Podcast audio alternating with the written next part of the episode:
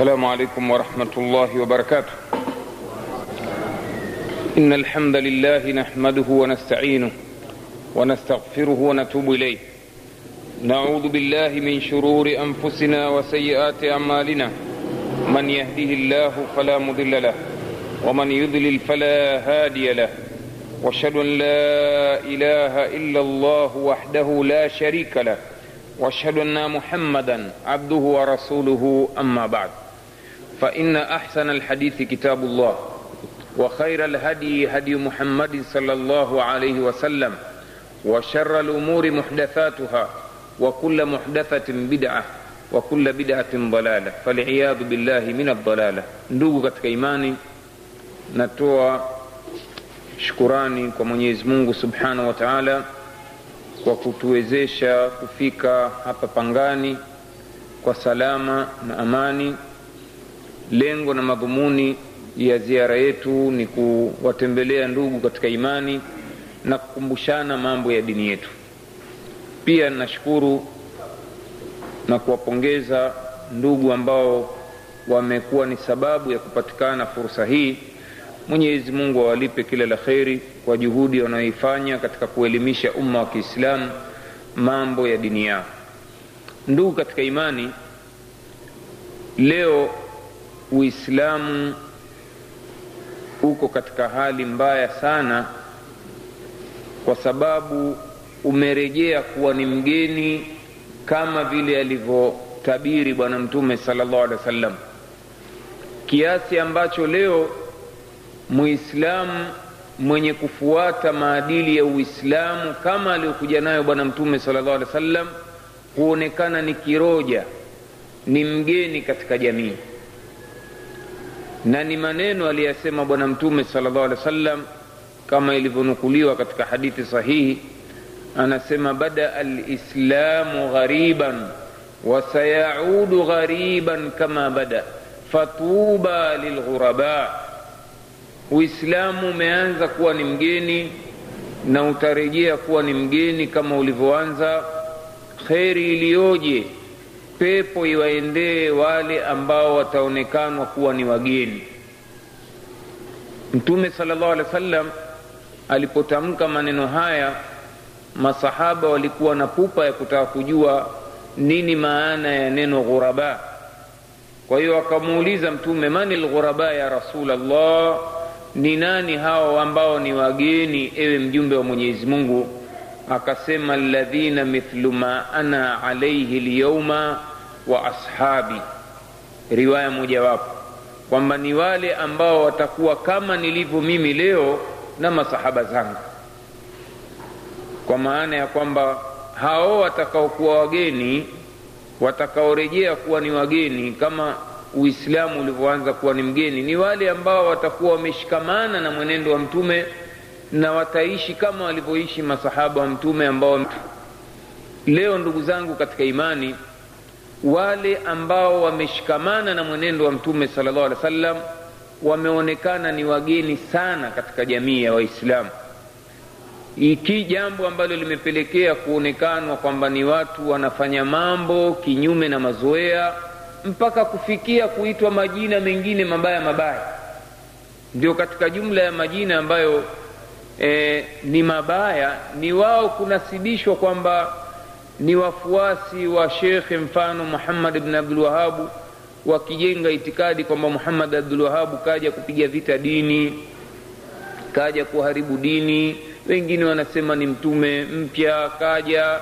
Kwa hiyo kila anayekwenda sambamba na fikra za shekhe mfano kama huyu wanasema hawa ni watu wa dini mpya inaitwa mawahabia huyu ni wahabi mawahabia yani inanasibishwa na jina la shekhe huyu. Kwanza huyu shekhe haitwi haitwi wahabi.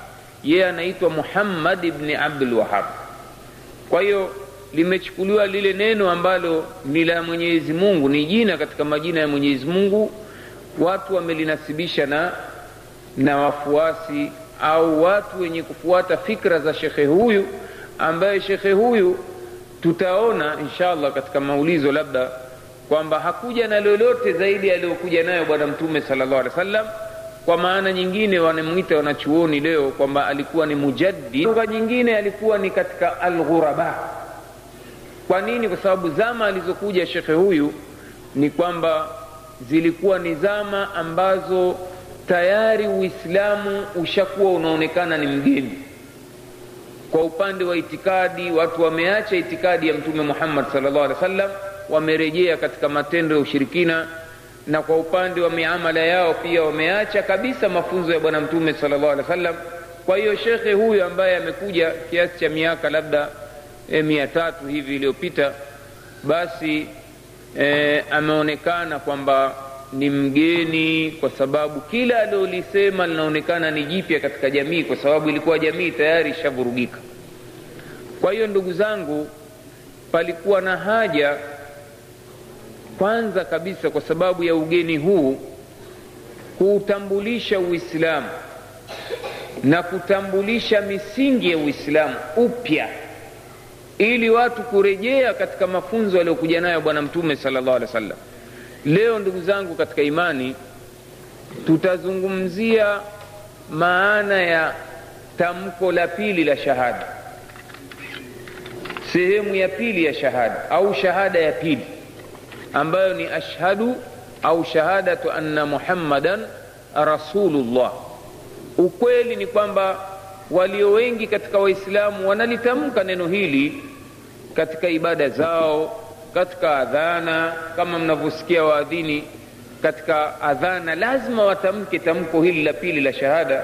Baada ya kutamka tamko la kwanza la kalimatu tayiba ashhadu an la ilaha illa llah halafu linakuja washhadu anna muhammadan rasulullah. Kwa hiyo ni neno la tamkwa. Na ni neno ambalo kwa mujibu wa mafunzo ya kiislamu mtu yeyote ambaye hakuwa mwislamu hawezi kuhesabiwa kwamba ni mwislamu ila baada ya kutamka shahada mbili. Na shahada hii ya pili pia ni muhimu kumfanya mtu ahesabiwe ni mwenzetu. Kasilimu ni mwenzetu katika imani. Tutampa haki zote za uislamu. Tutampa hata na binti yetu tumwozeshe lakini kama si muislamu hapati haki. Hata hiyo ya kumwozesha binti yetu hatuwezi kumpa. Kwa nini? Kwa sababu si mwenzetu katika imani. Kwa hiyo kuna haja ndugu zangu ya kujua huyu mtu ni nani.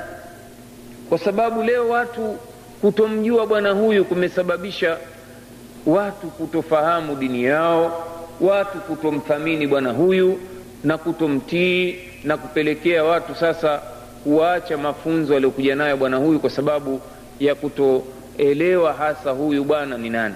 Kwa hiyo tuko hapa leo tutajitahidi inshallah e, katika muhadhara huu kuelezea habari ya bwana huyu. Na katika kuelezea habari za bwana huyu hatutokuwa tuwaelezea maisha yake tangu amezaliwa mpaka amekufa. Aa, tutazungumzia sisi hasa ni haki gani ambazo anazo huyu bwana kwetu sisi. Ni mambo gani ambayo ni wajibu kwetu kumfanyia bwana huyu? Kwa sababu historia ya bwana mtume sallallahu alaihi wasallam wa sallam ni ndefu ni historia ya mtu aliyeishi maisha ya risala miaka ishirini na tatu. Na maisha ya risala ni matukio kwa hiyo hapa hatukuja hapa kuzungumzia sera ya bwana mtume ya siku hadi siku. Bali twazungumzia bwana huyu kwa ufupi ni nani na ni nini wajibu wetu kwake yeye. Ni nini haki zake kwetu sisi.